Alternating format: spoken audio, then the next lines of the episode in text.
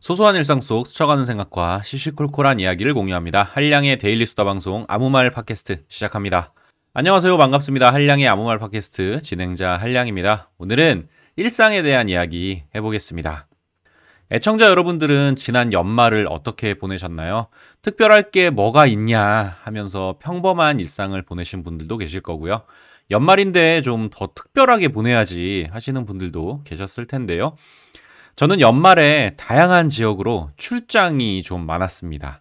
하지만 저는 차가 없는 뚜벅이라 가까운 지역만 다녀와도 일정이 한없이 늘어지고 정신없이 하루가 흘러가는데요.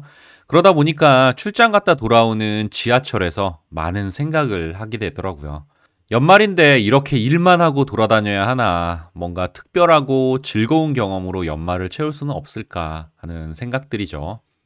그러다 문득 일본 드라마 고독한 미식가의 고로상이 떠오르더라고요.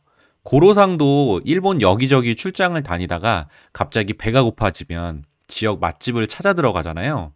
그리고 자신만의 특별한 미식 경험을 하나하나 쌓아가는데요. 갑자기 저는 이거다 싶었습니다. 그래서 지난 한 달 동안 나름 고독한 미식가 고로상의 빙의에서 출장지 맛집들을 찾아 다녀 보았는데요. 의외로 꽤 재미있는 연말의 경험이었습니다.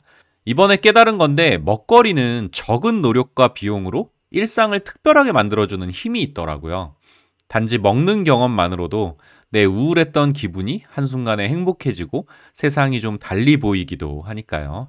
그래서 이번 주를 시작으로 어, 몇 주에 걸쳐서 제가 지난 12월 한 달 동안 방문했던 맛집들에 대한 이야기를 좀 해보려고 하는데요. 오늘 이야기 주제는 한량이 12월에 방문한 첫 번째 맛집 이야기입니다. 제가 방문했던 첫 번째 맛집은 고양시에 위치한 신호등 장작구이입니다. 음식점 이름은 신호등 장작구이이고요. 가게는 경기도 고양시 덕양구에 위치해 있습니다. 닭 장작구이를 주 메뉴로 하고 기타 메뉴로는 닭꼬치나 불닭발, 골뱅이, 막국수, 그리고 잔치국수가 있고요.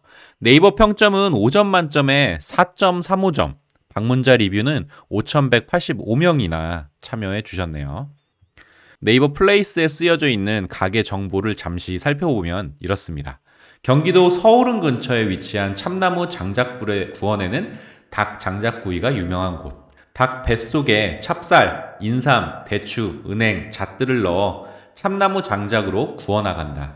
바닥에 늘러붙은 바삭한 찹쌀 누룽지가 일품인 장작구이 맛집. 제가 방문한 시기는 12월 중순쯤이었는데요. 그날은 고양시에 위치한 한 학교에서 진로 특강을 한 날이었습니다. 오전 강의라서 강의를 마치니까 마침 점심시간이었는데요.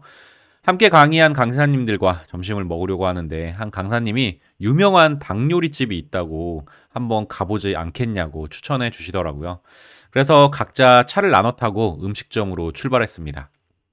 가게에 도착했을 때는 큰 도로변에 위치한 주차장과 가게 건물 그리고 큰 간판이 보였는데요. 주차장 부지가 생각보다 꽤 넓더라고요. 음식점 안으로 들어가니까 실내가 넓어서 그렇게 답답하지는 않았는데요. 저희가 방문한 시간이 평일 점심시간을 막 넘긴 오후 시간이라서 그런지 유명 맛집이라 하기에는 대기줄이 아예 없었고 가게 안에 손님도 별로 없어서 좀 한산했습니다. 하지만 배달기사 아저씨들이 꽤나 자주 왔다 갔다 하시더라고요. 적당한 곳에 자리를 잡고 앉아서 주문을 했는데요. 일단 함께 간 강사님께서 1인 1장작구이를 해야 한다고 해서 저도 장작구이 하나를 시켰습니다. 닭 장작구이의 가격은 1인분에 2만원인데요. 닭 크기는 우리가 평소 시켜 먹는 옛날 통닭의 닭 크기 정도로 그리 크지 않아 보였습니다. 주문한 음식을 기다리는 동안 이런저런 이야기를 하는데 방송인 김구라가 본인의 유튜브에 이 음식점을 소개해서 더 유명해졌다고 하더라고요. 그 말을 들으니까 어떤 음식일지 기대가 좀 커졌습니다. 주문한 지 10분 정도 지나서 드디어 닭 장작구이가 나왔습니다. 사실 맛집이라고는 해도 제가 직접 찾고 검색해서 간 곳은 아니기 때문에 사전 지식이 전혀 없어서 처음에 조금 당황했는데요. 진짜 닭 한 마리가 뜨겁게 달궈진 원형 접시에 턱하니 얹혀져 있더라고요. 순간 뭐지? 하는 생각이 들었는데요. 정신 차리고 자세히 보니까 노릇노릇하게 구워진 닭 한 마리가 배를 반으로 갈라서 널쩍하게 펴진 모양으로 뜨겁게 달궈진 원형 접시 위에 살포시 놓여 있었습니다. 젓가락으로 슬쩍 닭을 들어보니까 그 아래로 찹쌀밥과 다양한 내용물들이 뜨거운 접시 위에서 지글지글 눌려지고 있었는데요. 찹쌀밥이 눌려지는 그 구수한 누룽지 냄새와 전기구이 통당에서 느껴지는 그 먹음직스러운 닭 냄새에 구미가 담기고 입맛이 돋았습니다. 처음에는 어떻게 먹으라는 거지? 하는 생각에 조금 멈칫했는데 그냥 젓가락으로 찢어 먹으면 되는 거였더라고요. 첫 맛은 맛있는 구운 통닭의 전형적인 그 맛이었는데요. 기억에 남는 건 프랜차이즈 통닭보다 굉장히 촉촉하고 고소하고 또 육즙이 살아있더라는 겁니다. 찍어 먹는 소스도 겨자 소스와 양념 소스로 제공된다고 하는데 지금 와서 생각해 보니까 저는 소스에 대한 기억이 없더라고요.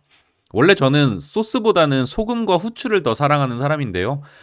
그날 배가 너무 고파서 그랬는지 소스가 있었는지도 모르고 소금에만 닭고기를 열심히 찍어 먹었나 봅니다. 그래도 앉은 자리에서 닭 한 마리를 뚝딱 해치웠을 정도로 정말 맛있었는데요. 흔적도 남김없이 닭을 모두 해체하고 나니까 닭 아래 숨겨져 있던 찹쌀밥이 보였습니다. 찹쌀밥은 구운 닭에서 흘러내린 닭기름과 섞여서 뜨거운 원형 접시에 자연스럽게 눌려져서 구수한 누룽지가 되었는데요. 고깃집에서 볶음밥 긁어 먹던 실력으로 아주 박박 긁어서 먹었던 것 같습니다. 특히 찹쌀밥 사이사이에 스며든 닭기름이 감칠맛을 돋워서 정말 맛있고 고소한 누룽지였는데요. 한 접시를 다 먹고 나니까 조금 포만감이 올라오는 상태였습니다. 양은 성인 남자 기준으로 딱 적당해 보였는데요. 중간에 닭을 발라 먹다가 약간 느끼해서 물리는 느낌이 있었지만 사이드로 제공되는 열무김치나 치킨무 그리고 콜라가 그런 느끼함을 좀 상쇄시켜 주더라고요. 앞서 설명드린 것처럼 1인 1장작구이 가격이 2만 원인데요. 저는 가격이 그렇게 싸지는 않다라는 생각이 들었습니다. 요즘 웬만한 치킨은 2만원 시대인데 저는 2만원짜리 치킨은 너무 많아서 1인 1닭을 하지 못하거든요. 그리고 한 절반 정도는 남깁니다. 그런데 이 닭 장작구이는 바닥까지 싹싹 긁어 먹었는데도 배가 터질 정도로 부르거나 하지는 않더라고요. 가격이 그렇게 싸지는 않은 거죠. 제 생각에는 자주는 아니고 가끔 생각날 때 근처로 출장을 갈 일이 있다면 몸보신한다는 생각으로 한번 들러볼 만한 곳이 아닌가 생각했고요. 오직 이 음식을 먹기 위해서 일부러 찾지는 않을 것 같다고 생각했습니다. 일단 저희 집에서 너무 멀어요. 더불어 이 음식점은 혼밥하기 어떠냐 궁금하실 분들도 계실 텐데요. 신호등 장작구이는 혼자 가기 정말 좋은 곳이라고 느꼈습니다. 다만 저처럼 뚜벅이들은 지하철 타고 버스 타고 조금 수고를 해야 하고요.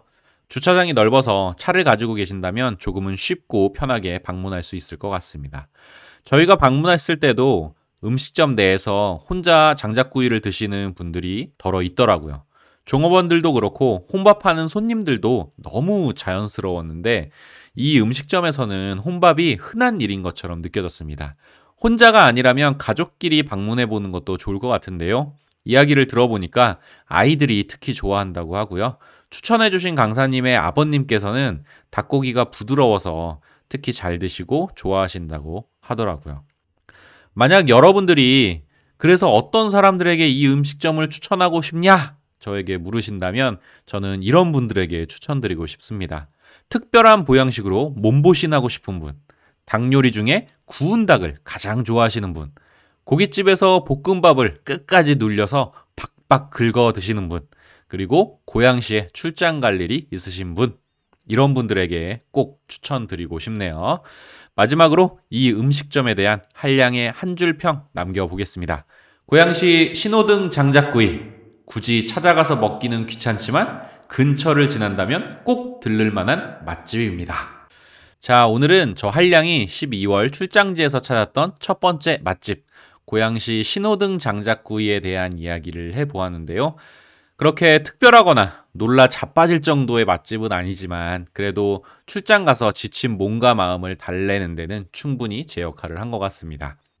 오늘은 사실 맛집을 한 세 군데 정도 추천해 드리려고 했는데요. 스크립트를 쓰다 보니까 분량이 너무 많아져서 몇 회차에 걸쳐서 좀 나눠서 맛집을 소개해 드려야 될 것 같습니다.